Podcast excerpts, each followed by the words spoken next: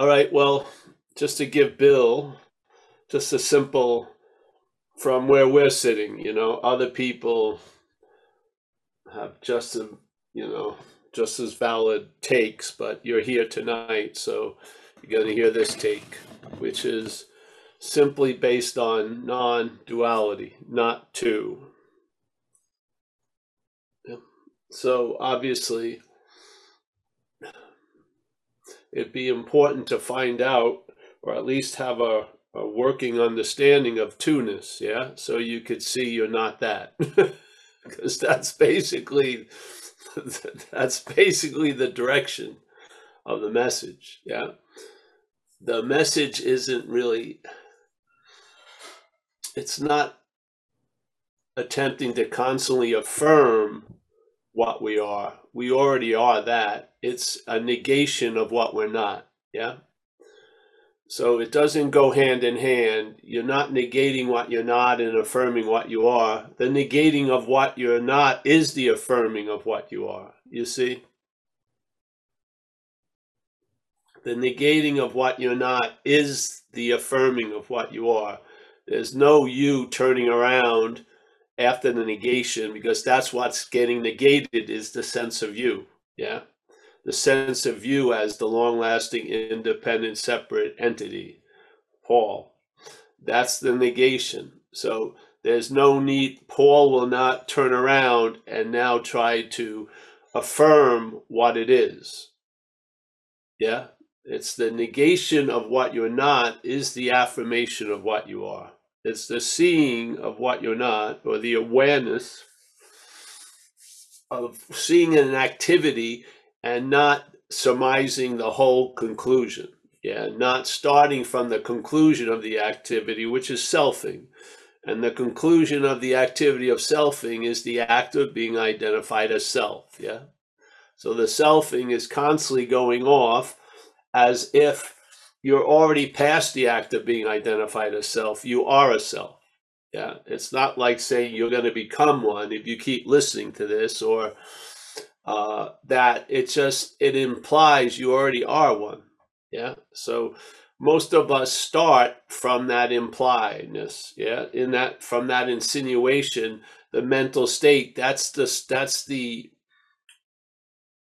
starting point of the race called life, yeah? We're starting at the identification as self. We're starting there. Does that where everything starts? No, it's a manufactured starting.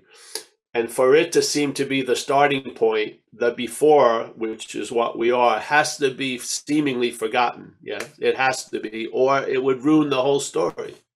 Yeah, the whole story of your heroic journey to arrive would be ruined by the understanding on having never left. Yeah. On having never left would cut out the whole legs of the whole journey and the whole heroic story of arriving. It just would. Yeah, so there's no need to deny, which is a mental activity, and stop yourself from the drive to arrive. You see you're not that which wants to arrive. That's all. Yeah, it doesn't change. You don't have to change a thing. When you see the judging going on, it doesn't compel you to stop judging. It just compels you to, it doesn't compel you to anything. There's a seeing that you're not that which is judging. So now you come to a much better term with judging, while by seeing you're not the judger, yes? And basically that which would seem to be so meaningful and so heavy as based on the judger, without the judger, judging is just like a lot of other activities, yeah? It goes on, and it doesn't have to mean that much, yeah? It's the way the system actually cognizes shit. It compares stuff, yeah? It judges things. It judges distance by, I remember when I was a kid, I'd be laying down, and to judge if the clouds were moving, I'd picture them, comparing them with the tree. So I could tell the clouds were moving by the non-moving tree. Yes. So this is a form of judging. This is what the action figure does, but we're not the action figure. So why are we owning the action figure's traits and activities as ours unless we're in the act of being identified as it? Yeah. There's no other, there can't be any other conclusion. Yeah. If a guy named Stanley is manifesting through me, and every time there's a noticing by the mental state of the manifestations, the mental state claims to be the one who manifested it, I'm in the act of being identified as Stanley, yes? That would be the act of being identified as Stanley. Am I Stanley? No. Are the manifestations of Stanley mine? No. Yeah. Yet I will live as if that's true. Yeah, I will live as if Stanley's manifestations are my manifestations. Yeah, and in that case, I can never be free from Stanley because I'm identified as Stanley. Yeah, this is what happened with me in recovery when things had been going on, information had been downloading, and things had shifted. You know, whatever, however you want to call it, emphasis had changed. There was a loss of interest, and then there was in that which wanted to lose interest. There was a loss of interest in that. There was a loss of interest in the need to be liberated because I'm not that which needs to be liberated. These things were happening. And then I read a sentence in the Big Book of Recovery, which is being convinced self manifested in various ways. So let's say being convinced Stanley manifested in various ways is what has defeated us. Yeah. Now we're going to look at Stanley's common manifestations. So why? So I can recognize I'm not Stanley. Yeah. Through the manifestations of Stanley. So what happened with me, I saw the word self, and it didn't trigger a feeling of Paul. It triggered otherness at this moment. Yeah. It was super clear. I'm not that. And then as soon as that became clear, something else became very clear. I can be free from it. Yeah. Just like that. I can be free from it. It didn't say anything else. It just a possibility that had been smothered for years just showed up. It had already been there, but my activity was obscuring it, or this activity. So as soon as there was a clarity, I'm not that, I can be free from it. And then it showed me, like in a second, a large stretch of my life, maybe from 6 years old to wherever I was at that moment. And I saw exactly what had happened, which is captured by the statement, self can't get out of self. I had been trying to get out of self as self. Yeah. I was trying to get out of Stanley as Stanley. The way I'm going to get out of Stanley is seeing I'm not in Stanley. That's the way to get out, is you're not in. Yeah. If I keep trying to get out of Stanley as Stanley, that's just more Stanley. Yeah. The out will look very similar to the in because there'll be a whole lot of Stanley in both. I don't want to be free as Stanley. I want to be free from Stanley. Yeah. I've tried to be free as Stanley for a long time. It didn't work. Yeah. I'm convinced of that. It's not like a theory. I'm convinced completely that as Stanley, I can't be free from Stanley. Yeah, it doesn't work. So the freedom didn't come from escape. It came from the great wisdom of no escape, which is I can't escape from someplace I'm not in, really. I can't escape from, there's no escape from Stanley unless I'm Stanley, in a sense, yeah, or whatever, unless I'm not Stanley. I lost that one, but you get the message. So I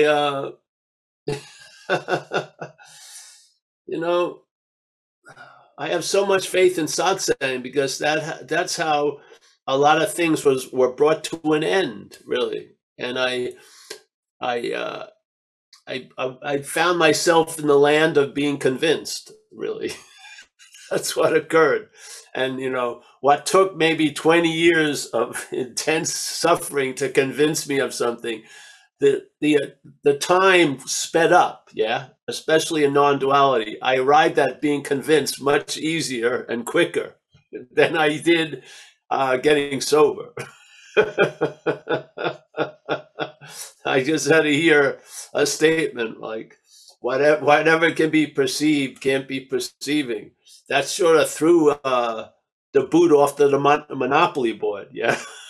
The Eiffel Tower was knocked off the game board. The game board continued, yeah, but I'm not the boot, so to speak. So whatever can be perceived, obviously, is a thing, yeah, cannot be perceiving. That's a statement from Huang Po. That stopped a lot of shit in its tracks, yeah, it did. And then Huang Po really was the character in these cryptic sayings that really knocked me out, yeah, which was, you can't use the Buddha to seek the Buddha.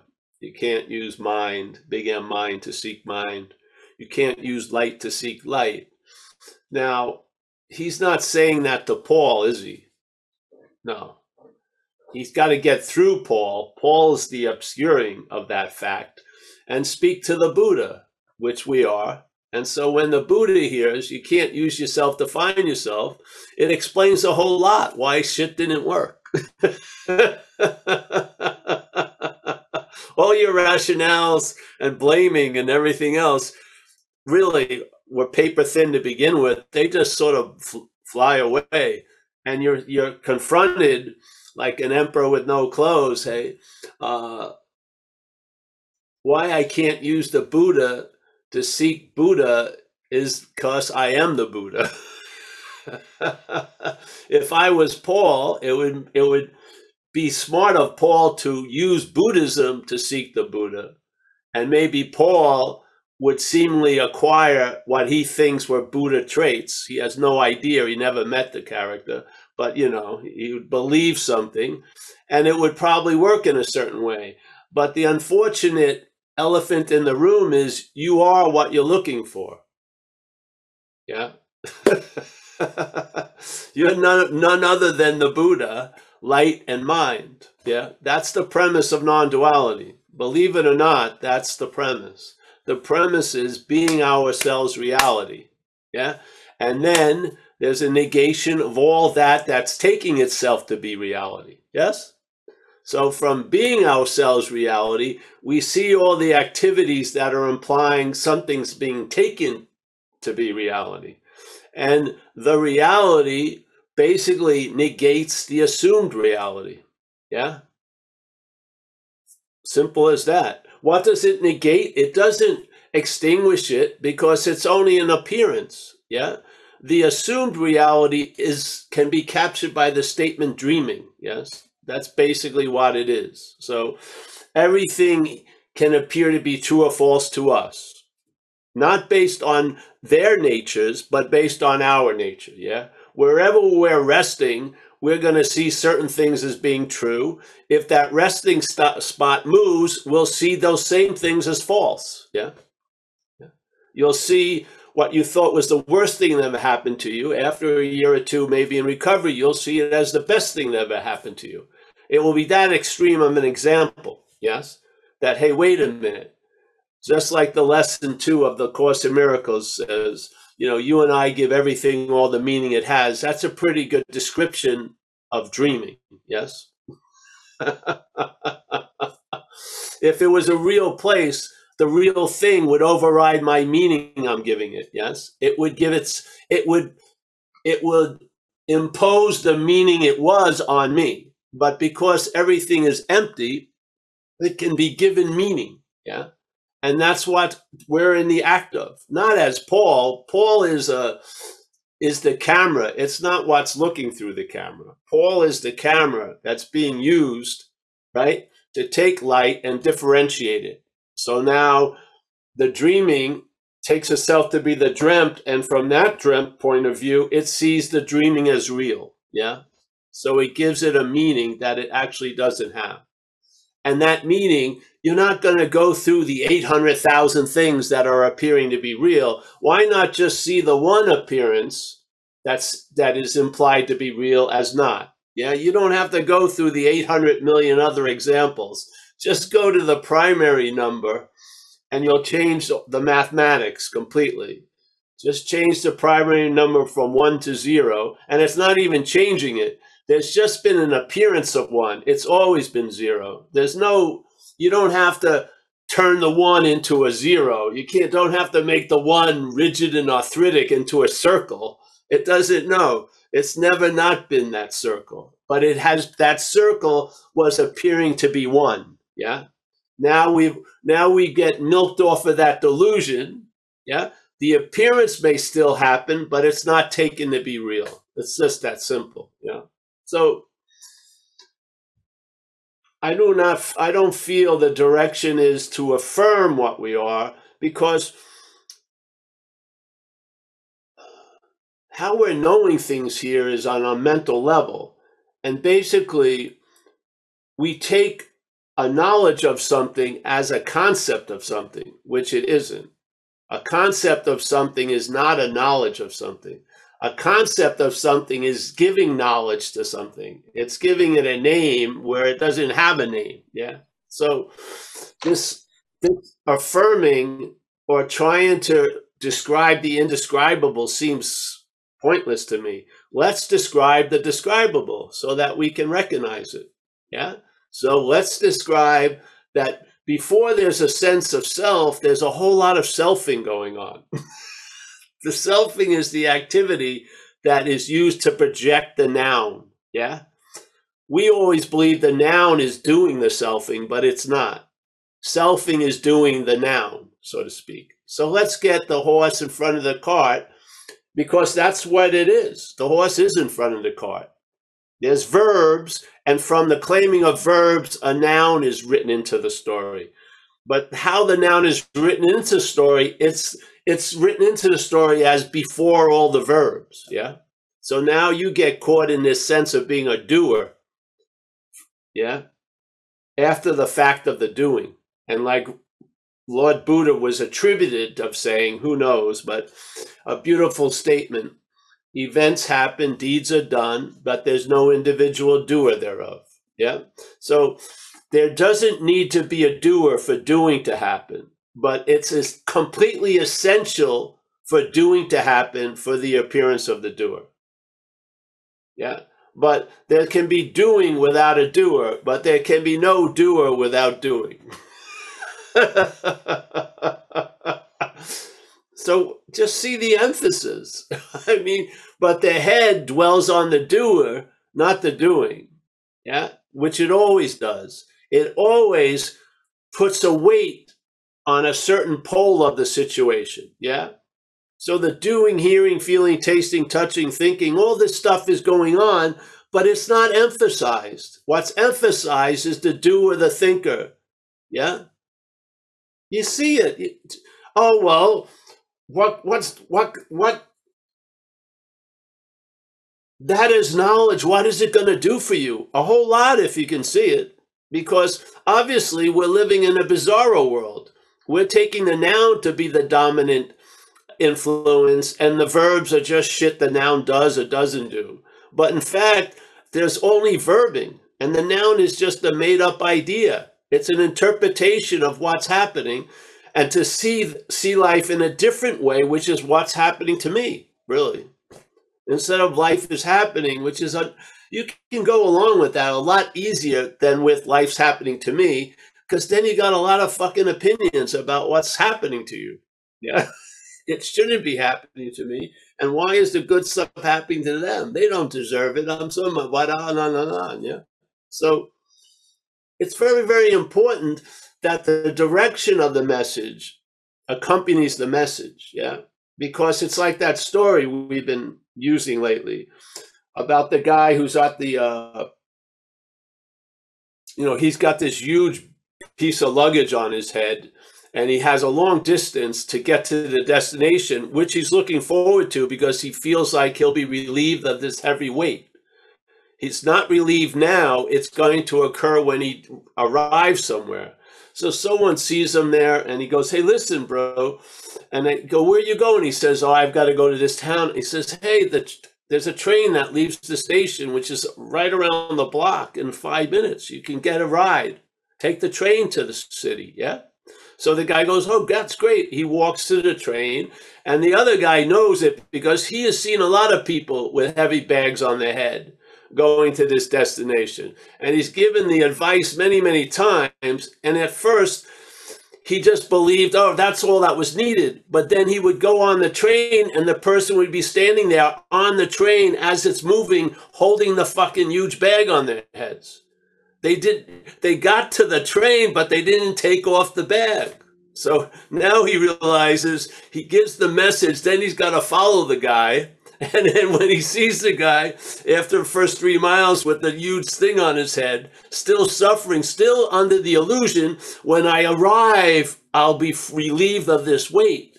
When it's in a train, the train is going to take him and the bag to the destination. His job is over, really. His job was to get on the train. As soon as he gets on the train, the appropriate response would be putting this freaking heavy thing down. It's not going to run away from him. Yeah. It's going to be right where he put it. Yeah. So you got to go there and go, hey, bro, what's with that? What's with the bag? Yeah. You're on the train. Yeah. Your head is in the tiger's mouth, you know. You can put it down. So this is sort of like the message. You can't just share the message. You got to follow the people and check out how they're hearing it. Because if they're hearing it from the idea of self, they're still going to thinking they have a lot to do with arriving at the destination when you are at the destination now. Yeah. The head's very anxious. Don't you see? It's agitated. It says it would chill out if it got its certain ways set, but it doesn't. It's agitated no matter what, because there is no thing there. It's just movement, yeah?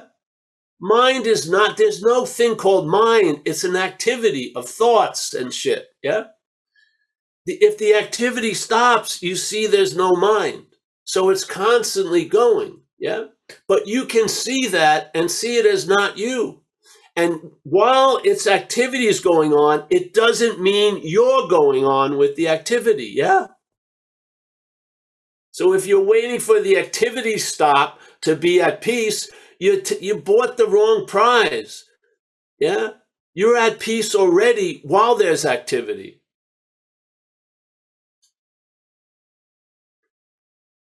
If it's not so, then that's not the truth. What's looking is what you're looking for. He didn't say what's looking will be what you're looking for after 50 different requirements are met. No, it's just obvious what's looking right now is what you're looking for. That's the premise of non-duality.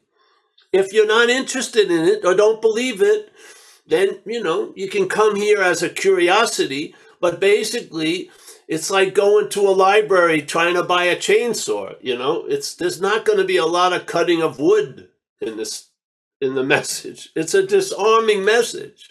It is. It's not a call to arms. How can you vanquish an imaginary foe?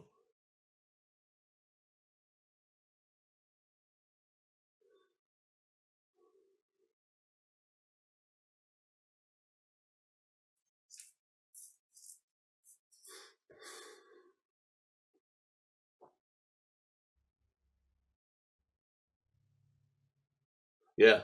So, thanks, Dave. I could go on, but, you know, we don't want to beat the dead horse. Thank you, Paul. Do we have any questions right now? Do we have any The funny thing is, people get the message it's a dead horse, and they're still hitting with the fucking thing. Giddy up! Giddy up! Yeah.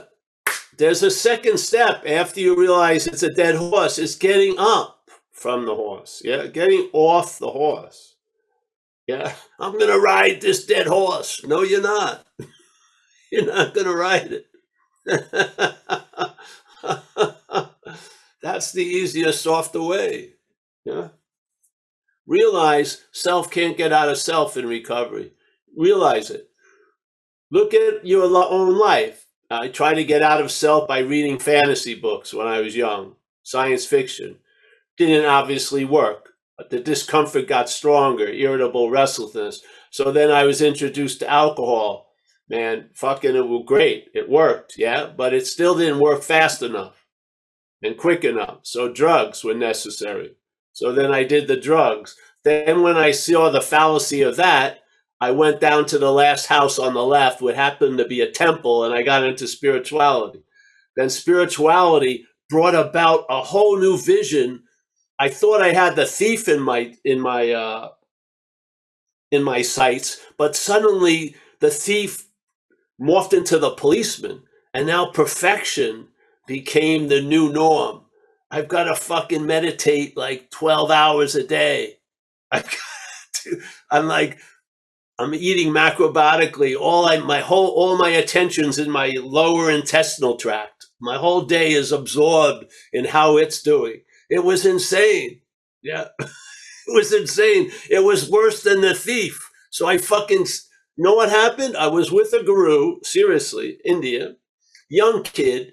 He was, at first I got introduced. It was like a sleight of hand. The young kid stayed in India and his father's teachers came to America. Very cool guys. This judge talked about this meditation. I got inducted into the meditation. Then 6 months later, the kid came. He was only 11 years old. His family like had a guru franchise. He was the new, taking over the mom and pop store. And he was presented as the Lord of the Universe. And I was feeling, I don't like the Lord of the Universe, which the head had a field day with. I mean, Jesus Christ, who doesn't like the Lord of the Universe? So I wanted to leave, but I couldn't. I was like in that Clash song, should I stay or should I go? It was unbelievable. And the only way I could get relief was to do drugs again. That gave me permission to fuck this. I had to do drugs. That was the only way I had an out. So I got loaded again.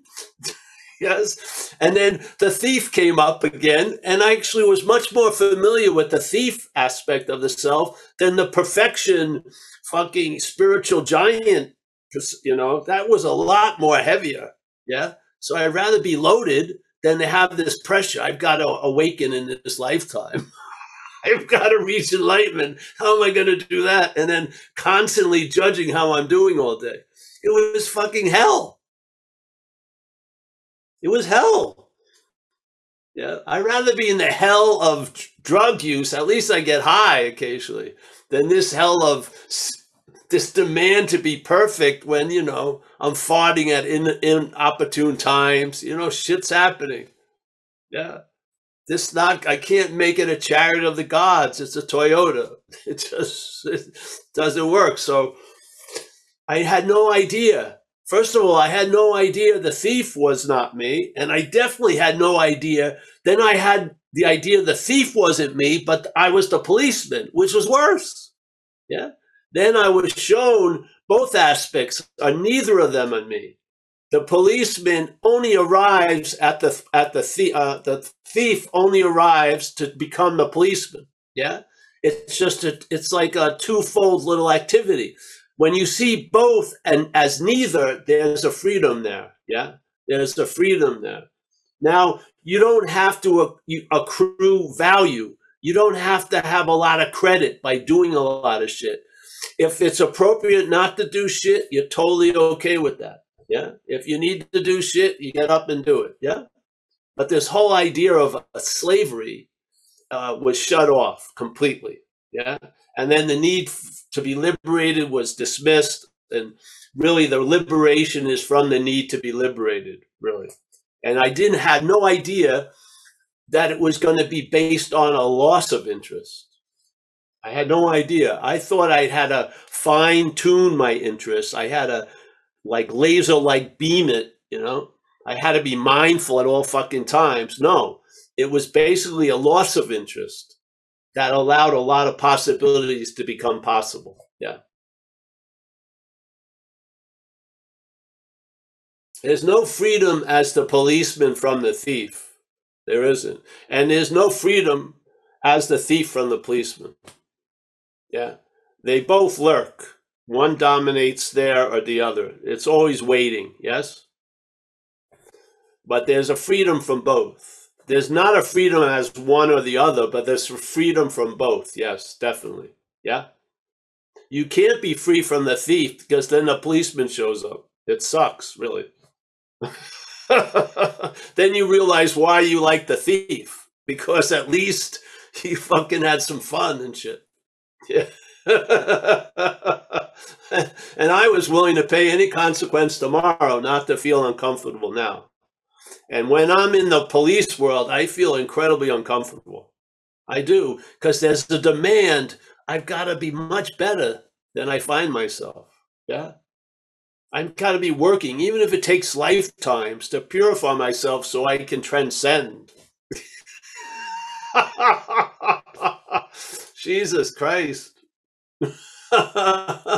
What about now? Oh, now it's just a stepping stone to the ultimate now. This is the ultimate now. It can be as boring as hell, and it's it. Yeah, yeah. There's no heroic parades and fucking journeys and banners. You've arrived. There's none of that. Your whole life is based on having never left. Really. So, you know, you can do on having never left in so many places that you can't do a rival of. But anywhere you are can be based on having never left.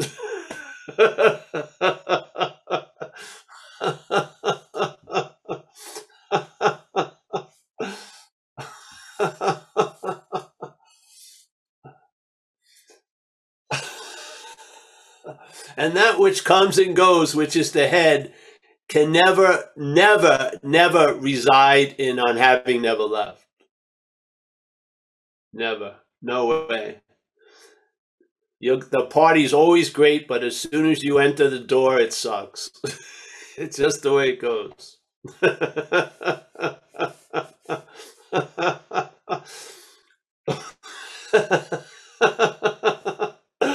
You can hear it from me or do it the hard way, really, but whatever. I think a lot of us have already done it the hard way. Hopefully you're ready to recognize you're on a train and you can put that big heavy bag down.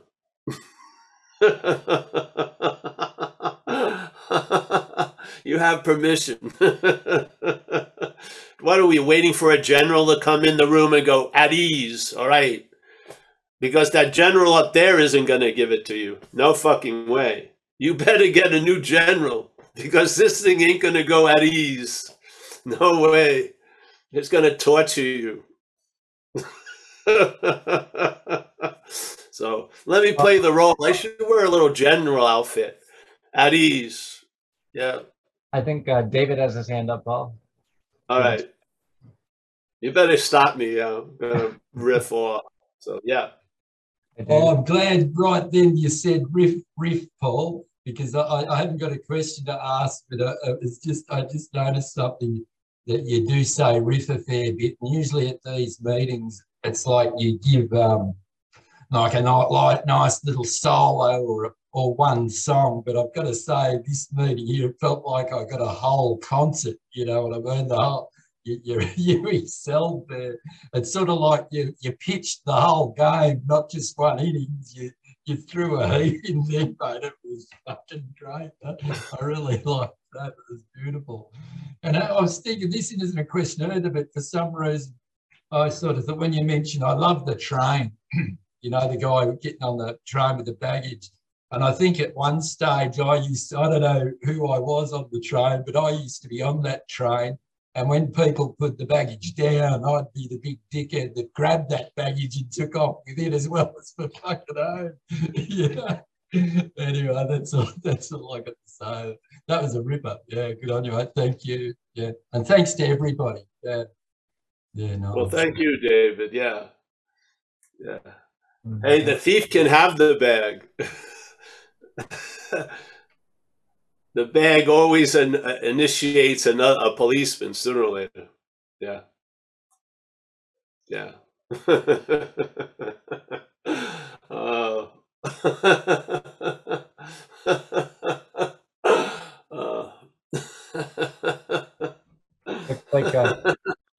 only way I could get relief from my head was to having my life destroyed with drug addiction. That's the only way. As soon as I got better, it was demanding once again perfection. Oh, I think Clifford has his hand up. Yeah, Clifford.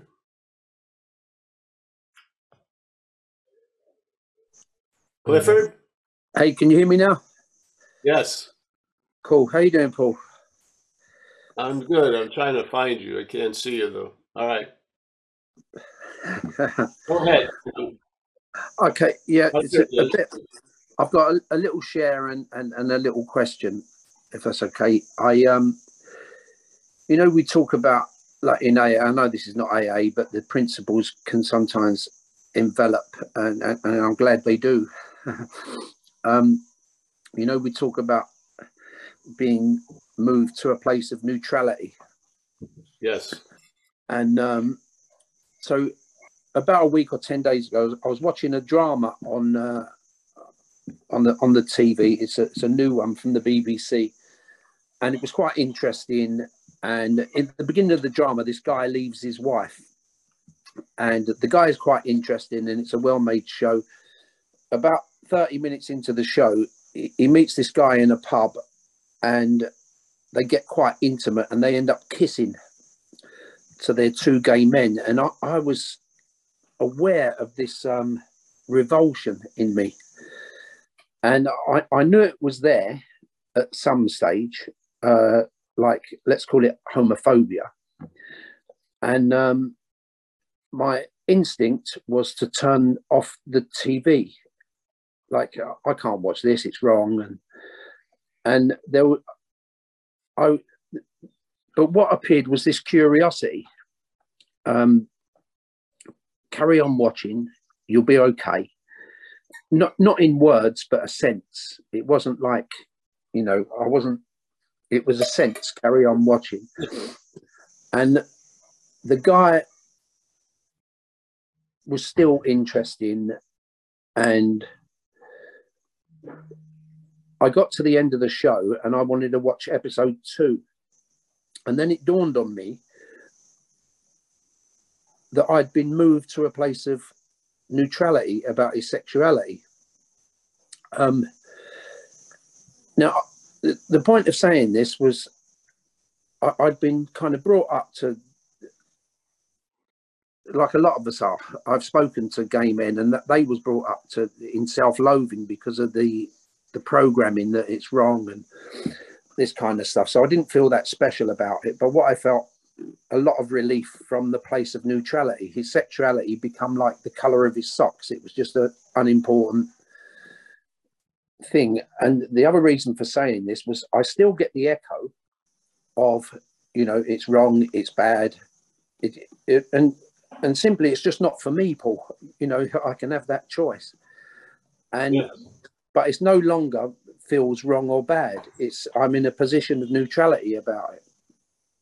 And I just want to emphasize that the echo has not stopped, you know, the programming, but I no longer identify with the echo. It's just the crowd saying what the crowd say. So that was kind of cool. You know, it's not changed me in the sense that I'm going to go on rainbow marches and, you know, it's just not for me. That's for other people. So that was that. It was like in an instant, I was aware of this prejudice in me. I was unaware of the weight of it.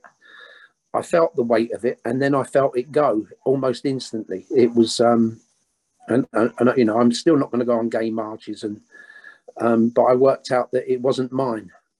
It's there, yeah, but it's not mine.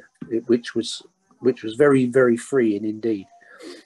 So that was the share point. The other one was, whenever you say, Paul, whenever you say your head's in the tiger's mouth, I get that sense of revulsion. Like, don't say that. And my understanding is, like, you're in the process, don't fight it. Is that what you mean? Well, it's actually you're farther than you think in the process, in other words. And because it's a tiger's mouth, you're not going to pull yourself out of it. You're going through the whole, yeah. Okay. Yeah. You're going to arrive at the stomach of the tiger, and you won't be going and having never left.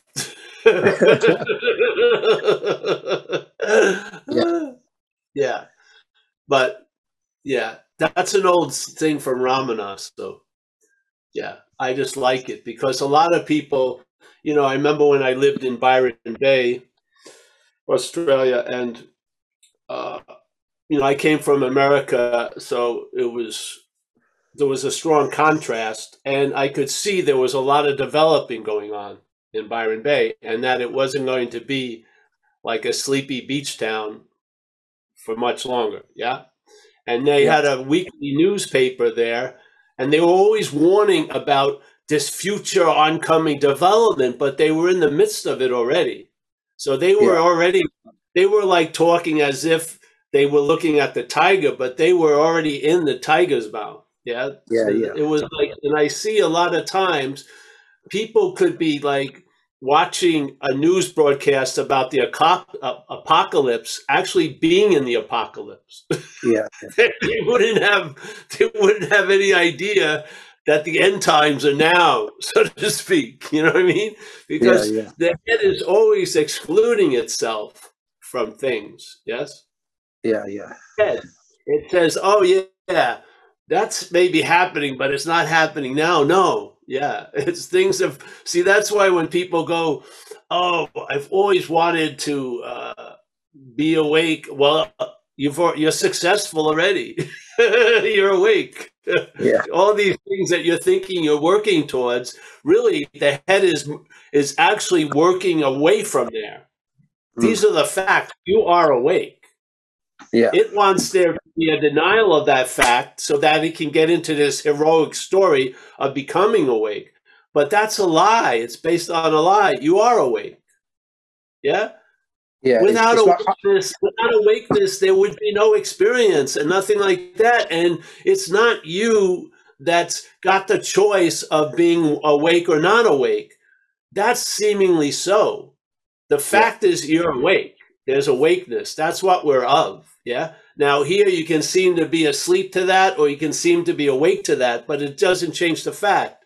So the same thing with you when you felt the revulsion, but you didn't, your hand saw the glove, but didn't go up the glove, so to speak. Mm. The place of neutrality is non-duality. Yes. That's what it is. Yeah. Now, in this sense, when you get placed into neutrality, then it registers on having never left. Yeah. You see the two-ness and the bias and the prejudice are not of us. They're of the mental state. Because the mental state sees things in a bifocal manner. Yeah. Desire, aversion. Yes. Love, hate. Differences, more differences. Yes. So being placed in neutrality is matched with truly on having never left. You have been that neutral state. Yeah. You are that neutral state. You're not in the poles. You're not on the ends of the extreme of yes and no. You're the whole enchilada. Yeah. That's definitely the sense that I got, that I was back home, if you like. Yes, and there'll be more of that. And then you'll have the eyes to see it and the ears to hear it, and then you'll have an experience of honor and gratitude, which are nice experiences here. They are. I mean, there's nothing like in recovery, we really promote the idea of gratitude because it's a nice way to travel through this place, yeah, to have some gratitude about things, yeah. So that's what it provokes, yeah. When you find yourself that's torn between this or that, and then there's a sense of neutrality, a reaction from here is gratitude and honor. Yeah. Yeah. Well, I couldn't give the credit to my head. That was the it wasn't like the head is seeing things anew, because it's because I've still got the echoes, but the permanence of the other place is kind of sensed. It's not coming to me as thoughts.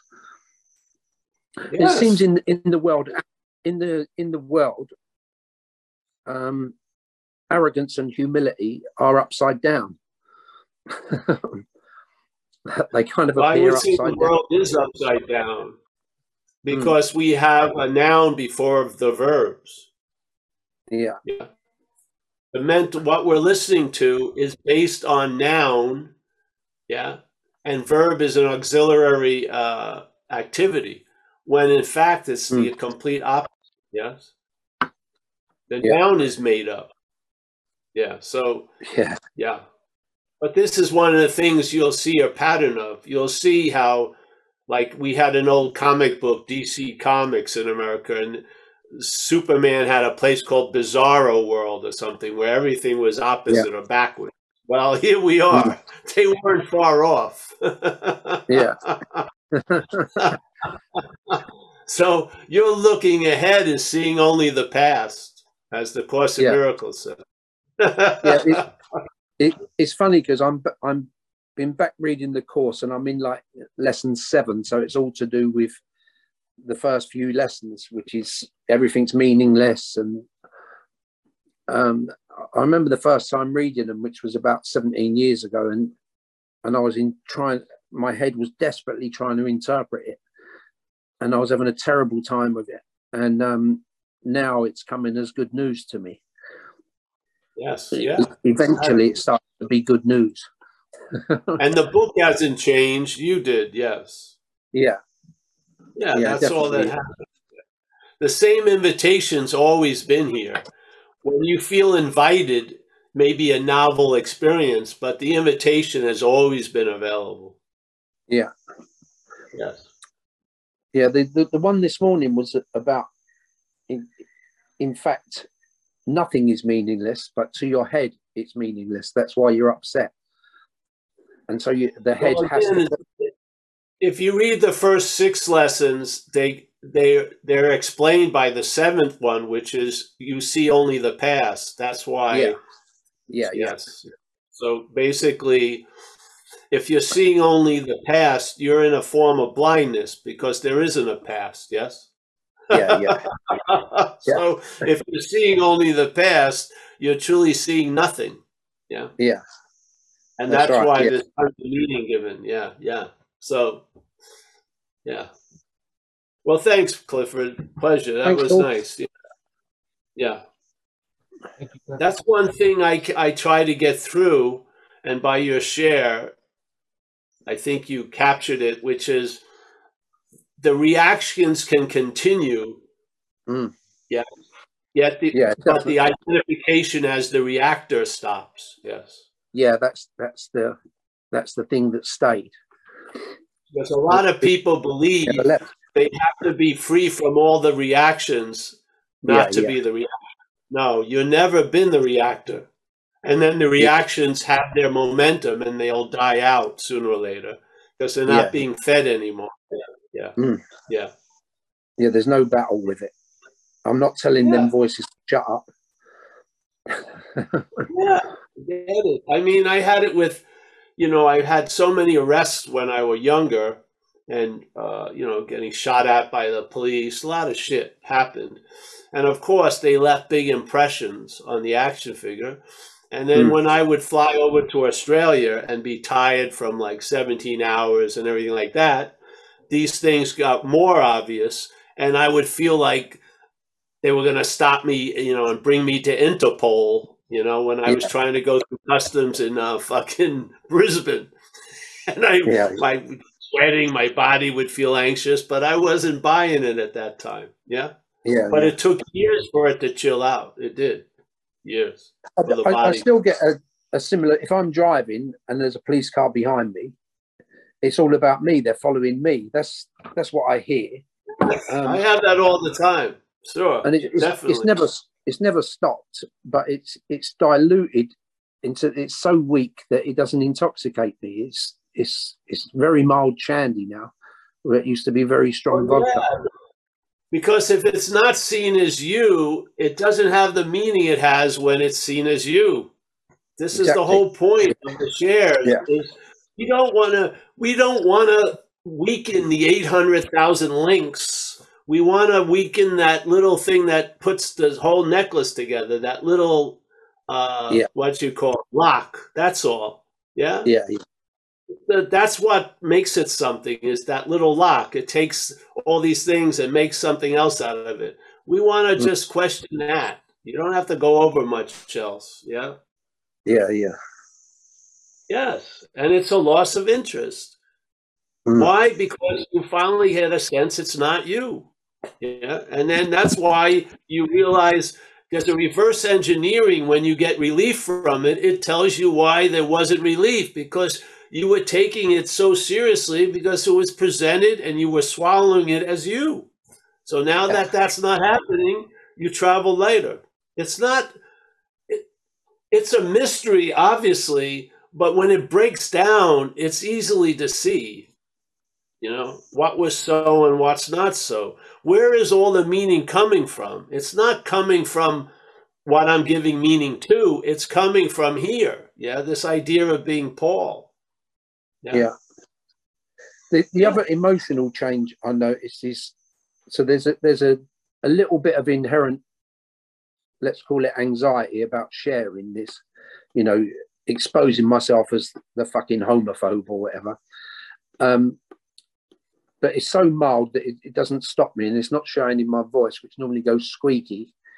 But the absence of shame around it, whereas before there would be shame, you know, for badly appearing Clifford or homophobic Clifford. But that's gone. There you go. Well, you're just a living example of what we describe as the expression of traveling lighter, really. So there you go. Yeah. Yes. Yeah, that's it. Traveling light. Thanks. Yeah.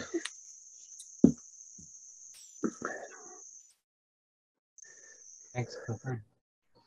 Thank you. I mean, we're really, the thing is here, what's on offer doesn't demand much. You don't have to have the right equipment. There's no uniform. You don't even have to have controlled environments. Yeah. Hopefully that you have a certain level of okayness for the action figure, like you're not starving today and shit like that. Yeah. And with those things, you can sit back and hear a message, and the message does the rest. It goes in and it shuffles around the house and goes places that you wouldn't usually look into. And then, you know, scares the shit out of some stuff, and then you get to see what you're not. And the result is you travel lighter as what you're not, really. Yeah, yeah. Not being that is what allows you to travel lighter as it. Yeah. Being it never worked. When I tried to make it traveling lighter, it was not working.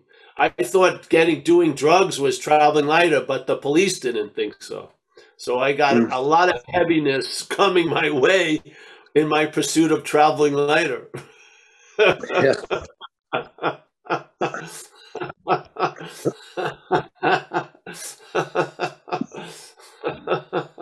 So, yeah.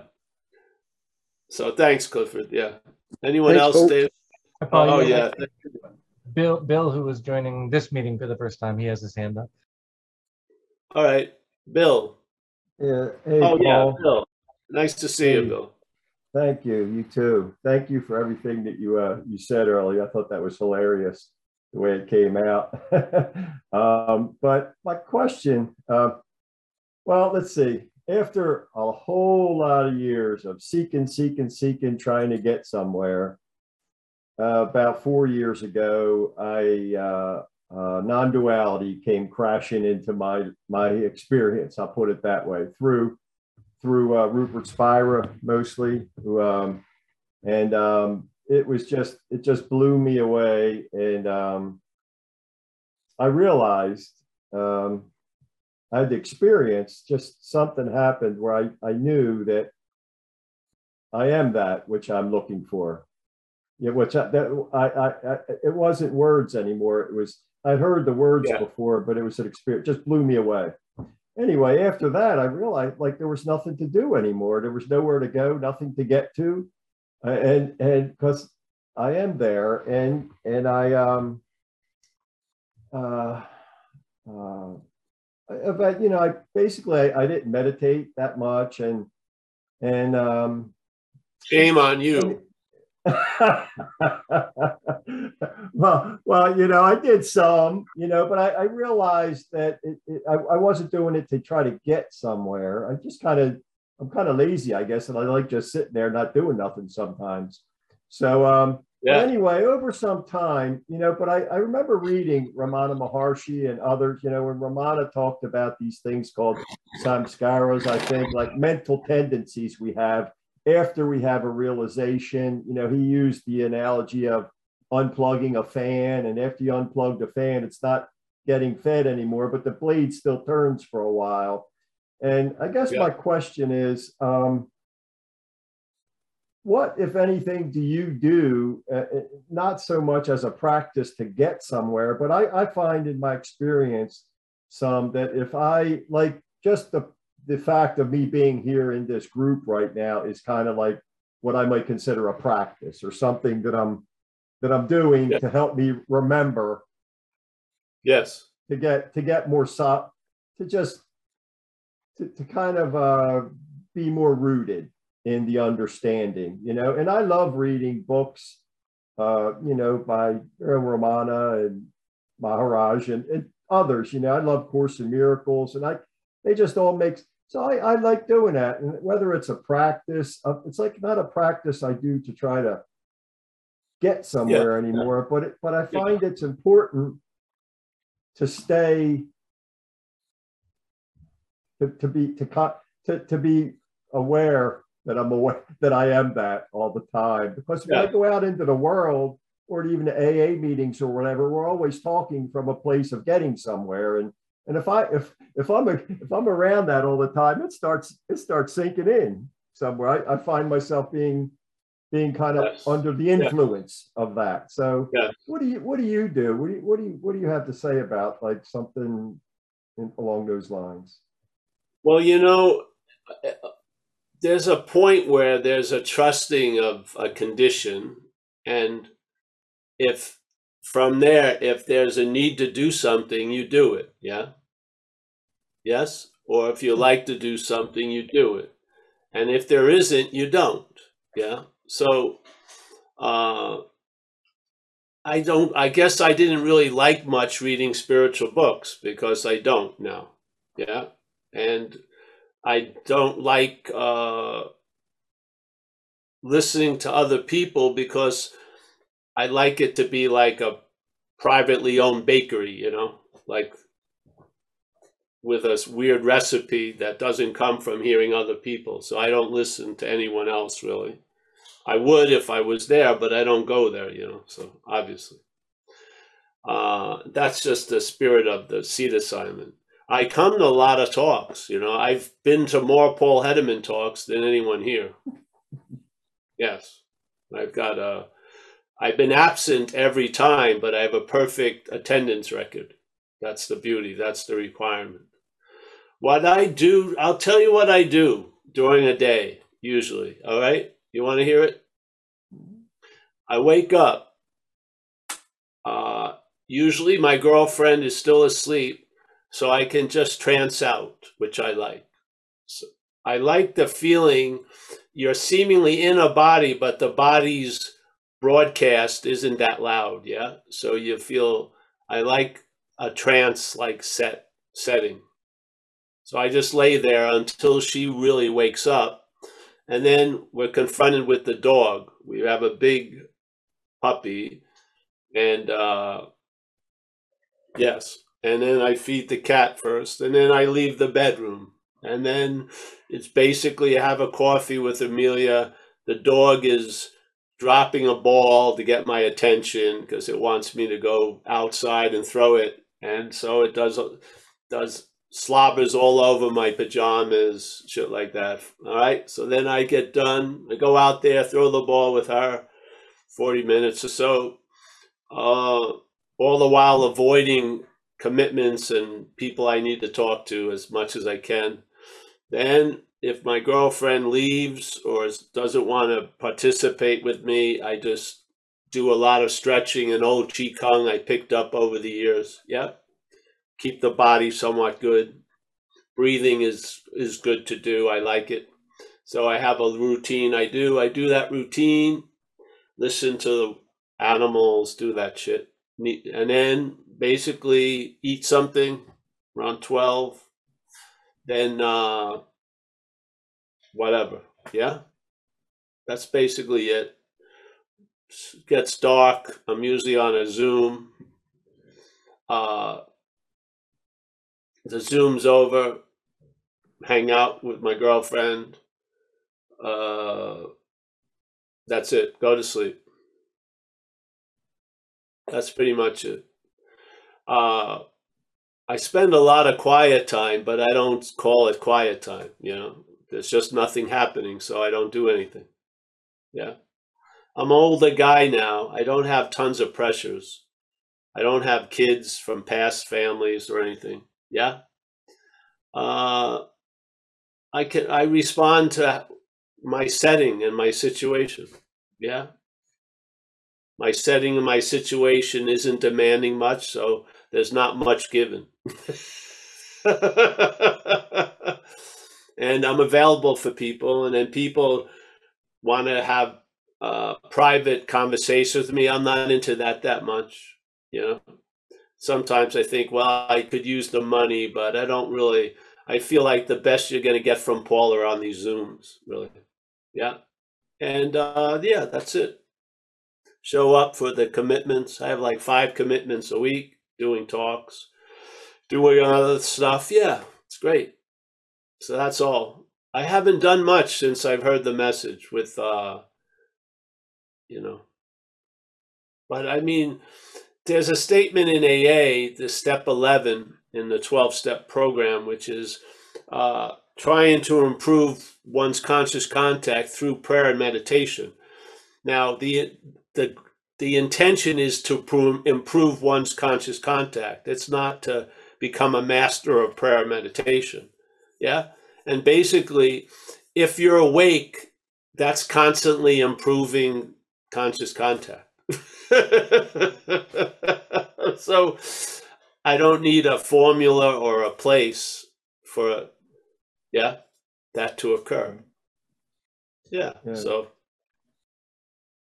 but it's nothing, you know, I travel when I'm travel. I had a lovely time in Hawaii with Kerry and Judith. I love that.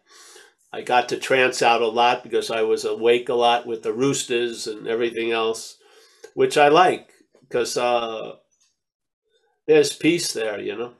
You can rest. It's the ability to be able to enjoy peace of mind is an incredible value. Yeah. That you're not so engaged that you can't enjoy peace of mind. And then peace of mind becomes a goal you're trying to do a lot of activity to arrive at. Yeah? I'd much rather have peace of mind, and then, you know, activities are secondary. Yeah. Thank you. I think I just enjoy reading so much because it's the easiest thing I could think of. You just have to sit there and kind of enjoy. I kind of feel like I'm having a conversation with the mind that put that stuff down, and it's just my thing, you know. And if you're enjoying it, that's the greatest thing. There's nothing, this isn't based on sacrifice and martyrdom. Yeah. No. If you like watching satsangs, far out, watch satsangs. Now, if you're watching them 14 hours straight, maybe there's some question there. But I mean, yeah, you know, yeah. It's just, see, if I felt like I needed to do something, I would do it. But I don't feel I need to do anything, so I don't. So if you feel like you need to do something, do it. That's the appropriate response, I feel. Yeah. So when people call me and say, I really feel like I need to meditate, I say, well, then you better meditate, because if you feel like you really need to do it, you better do it. Yeah, you're calling the shots. So, but then if you hit some points where it's just like here in life, sometimes money comes in, and sometimes I get offers to go do talks, yeah? And then other times there's a big space where nothing's going on, yeah? And so like when the fruit is low, you pick the fruit. When the fruit's high up, you don't pick the fruit, yeah? You get to sort of follow a different rhythm, yeah? Yeah. And I have the luxury of being able to follow it. I don't have many demands other than the dog and the cat, really. Yeah. So, and if I do have demands, I try to avoid them at all costs, really. Yeah. Yeah. So yeah, I don't, that's how the days go, really, pretty much now. That sounds about like what I've been doing. You know, and you know, there's a great gift if you have the health and stuff, and yeah, I just time is very influential. It's almost like a dry current, you know, when you're in the water and then something's moving you in the water, there's like a current going. Yeah, and you don't know it, but now you're down 100 yards away from where you got into the ocean. You've been pulled down. Well, to me, time is sort of like that, but it's dry. Yeah, but you start realizing its influence. You become aware of the movement of time and its activity. There isn't a thing called time. It's an activity of the dreaming. You get to see it, and you get to see. A lot of slavery is synonymous with time. Time is pushing and moving and da-da-da. And you can see it when you're on the road. I know people have some kind of time requirement, so they're flying by 80, 90 miles per hour, yeah? Because they got to get somewhere. You know what I mean? Or you're in a job that has stress because there's a deadline. Everything's a deadline. Everything has to be done before at a certain time. Yeah. I've been fortunate in this part of this life. I don't have anything like that. Yeah. So I can recognize it. I can see the, yeah, yeah. It doesn't mean anything.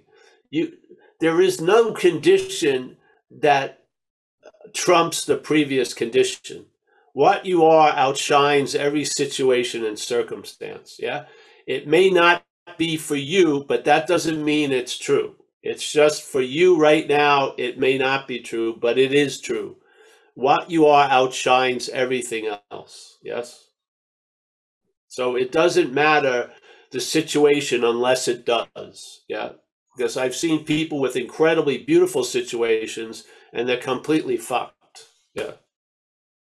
Yeah, so, but I have a great gratitude that my life has brought me to a simple, peaceful, you know, the way it's going for the last years, yeah.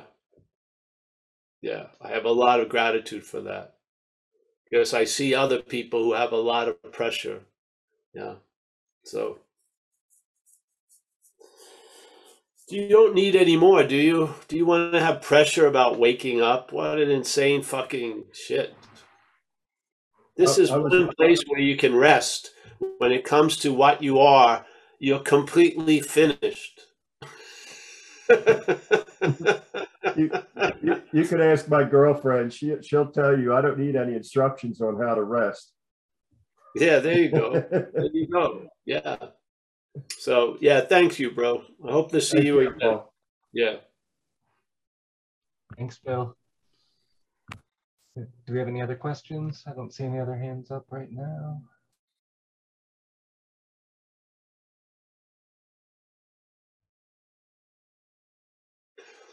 Now I'm going to really tell you what the day is like. What the day is like, I wake up at 8 o'clock. I'm like the sun shining throughout all the rooms. The dog is just rolling over with complete obedience. The cat just looks at me with a great honoring of the master. Yes, my girlfriend throws rose petals in the hallway, makes my favorite tea, has ironed all my robes, and got my little Ramana diapers ready. Yeah? I walk out almost a bit as I'm 4 inches off the ground, at least 4 on a good day. On a bad day, maybe 2 inches. Sort of float wherever I go. And people, whoever they are, no matter what condition, I recognize. They recognize something in me. And I understand that. And I have humility concerning it, so I don't flaunt it. Yeah. But yeah, and that's about till 9:30. And then there's a lot of adoration from other things like the birds or animals or fucking, you know, from about 10 to 1, I give darshan to the neighborhood. 1:30, I decide, you know, whatever, you know. Some people come, kiss my feet a few times, yeah, do my nails for me, yes, tell me how wonderful I look, yeah. I'm getting younger every day. By 3 o'clock, I go through my correspondence. Yes. I pick and choose. You know. My inner circle is based on the level of donations. Yes.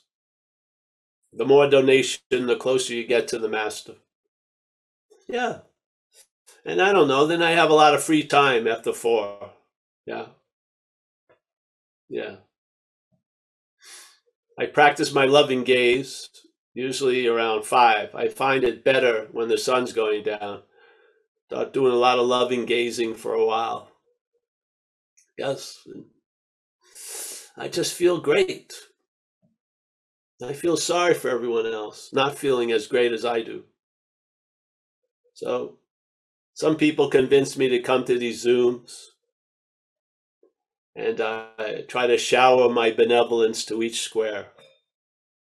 Like a little bit of a garden. I'm just trying to feed it with sunlight and water. And, yeah. Not to harvest it. I'll let you harvest yourself. But, yeah. So, yeah, that's how it goes, really.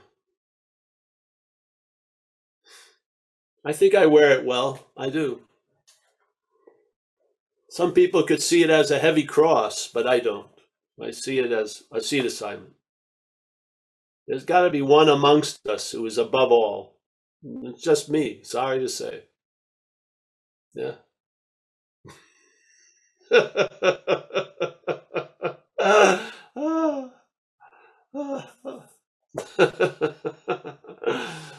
I'm happy to be here. Thank you for putting up with me, really. Seriously. The whole idea, unless you have a devotional bent, and then that's great, to see the object of the messenger as a loving thing to sort of really appreciate. But in our case, the message is the message, not the messenger, yes? Yeah. I have really nothing to do with what comes through. I don't, even though I've been here a lot. It doesn't mean a thing. Something comes through. Over the years, I've recognized it's relentless. It doesn't care about what condition I'm in. It's going to come out no matter what. And there you go. Yeah. And I listen to it in my own way, really. I listen to the energy of it. Yeah. The energy reverberates the action figure. And some nights it's a really clear reverberation. Other nights it may be a little more work. Here it's been very nice. Yeah, the Zooms. And the action figure likes to be rang like a bell, you know. It likes that thing. And yeah, there you go.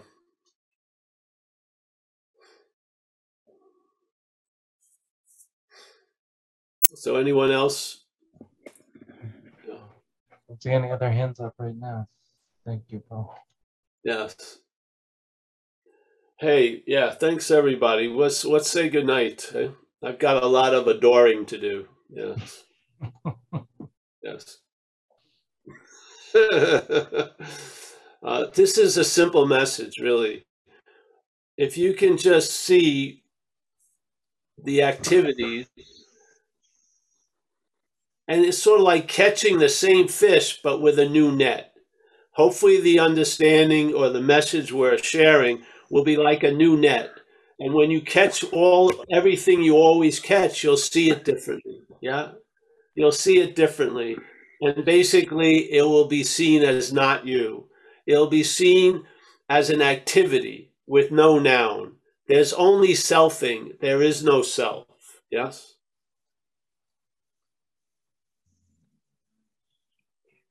Yeah. That's been the freedom in here. That's the position of neutrality. Now, you may believe that you've been placed there, but when you're placed there, it tells you on having never left. So, yeah. Yeah. All right. Well, let me say goodbye then, Dave? Oh, I have to announce some stuff. Italy.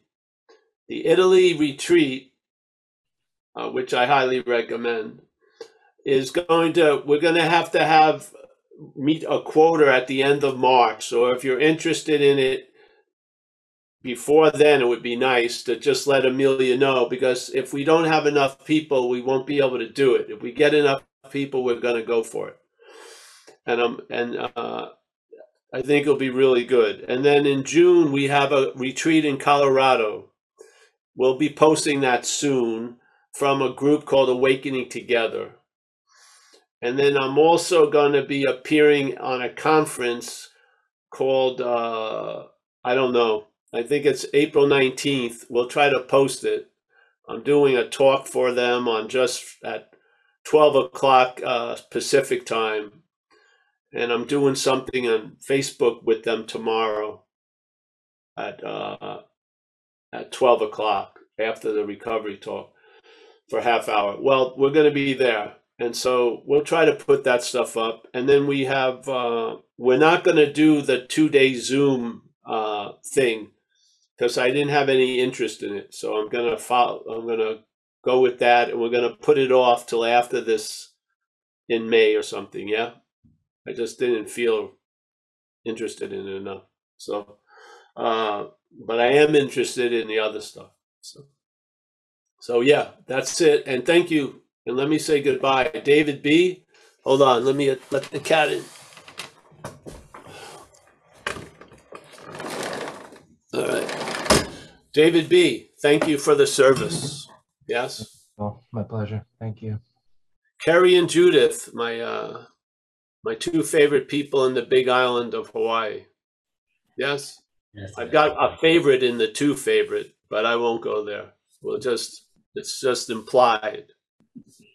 What? We sure adore you. Oh yeah. Paul, it's been with a real simple, really beautiful, wonderful man. No pretenses, as you can imagine, but just beautiful. So. Well. I can say the same about you and Kerry and everyone else. So thank you. Yes. Appreciate it, Judith. We'll stay in touch, obviously. I'll talk to you. Thank you. Thank you. Hey, David in Melbourne, my friend from Oz. Nice to see you. Bill, Delaware. I'm sure I'll see you again. Anu. Ah, there she is. Nice to see you. And there's Catherine. Nice to see you, Catherine. Yes. We got Robert French from New Zealand. It's always a pleasure. You're welcome, Robert. Thank you for your coming here. We got Gina. Gina, how you doing there? All right? Yeah, great. We got Alexa from Hudson Valley. Very nice. Nice to see you, honey. Yeah.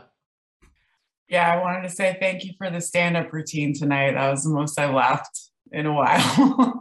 All right. Well, you know, if we're going to give you nothing, we got to give you some. We got to give you something with it. Yeah. So there you go. Yeah. I know. Yeah. All right. We got iPhone Jack G. Oh, Jack G. He's basically sleeping right now, so we'll leave him alone. Oh, I had the great pleasure of meeting Tyler and his friend Ed last week at the Saturday meeting. Nice to see you, Tyler. Nice to see you. Nice to meet you in person. Yeah. Yeah. We got Clifford. Very nice for the share, Clifford. And I really appreciate you showing the emperor with no clothes. Yeah. Thanks. Yeah. Yes, you're welcome. Oh, there's Linda. Linda. There she is.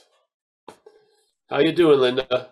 I'm fine, and I just, Judith took the words out of my mouth. I adore you too, Paul. And, you know, you're talking about the action figure. We love you. I mean, you just, we adore you, we love you, and thank you so much for everything. And for all of everybody on these calls. Thank you. Thank you, Linda. We appreciate your presence quite a lot. And now next to lovely Linda is Jim. Jim, we're going to call him No Self Jim. Here he is. There he is. Nice to see you, Jim. We got PK from Long Island City. My brother from another mother. Yes, from another county, Queens. Yeah, we got Chris G. He's in front of that door again. Very strange door. Stefan on having never left. There's my man. Yeah, Susanna W. What a jewel from the sunset. Got washed up on Kelly's, and I found it one day, and it's been a jewel ever since. Nice to see you, Susanna. Yes. Angie, from below Toronto somewhere. Nice to see you, Angie. We got Gina, oh, we saw Gina, I think, and Bill J. Alan, thank you for the donation. We got Ryan P. I see him or not. He's moving or not moving. We got Sue K. She supplies me with lattes. Very nice. I had a nice one today on your account. JP from Vietnam. Thank you, JP, for your donations. And I don't see you, but I know you're present somewhere. Let me see who else is here. I think that's it. So listen. Yeah, thank you for having me here tonight, and we'll be here Saturday live at 1 o'clock, and this thing will be on Facebook tomorrow. I don't know, you'll see it later. So I don't know the name of the thing.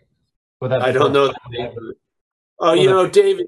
What? Yeah, you're not missing. Yeah. Hmm? I didn't know, would the Facebook thing be posted on the website later or no? No, probably not. Okay. Yeah. It'll probably replay. So we'll put it up here when we get it done. Yeah. On the website. Yeah. I can't look it up right now. Actually, hold on a second.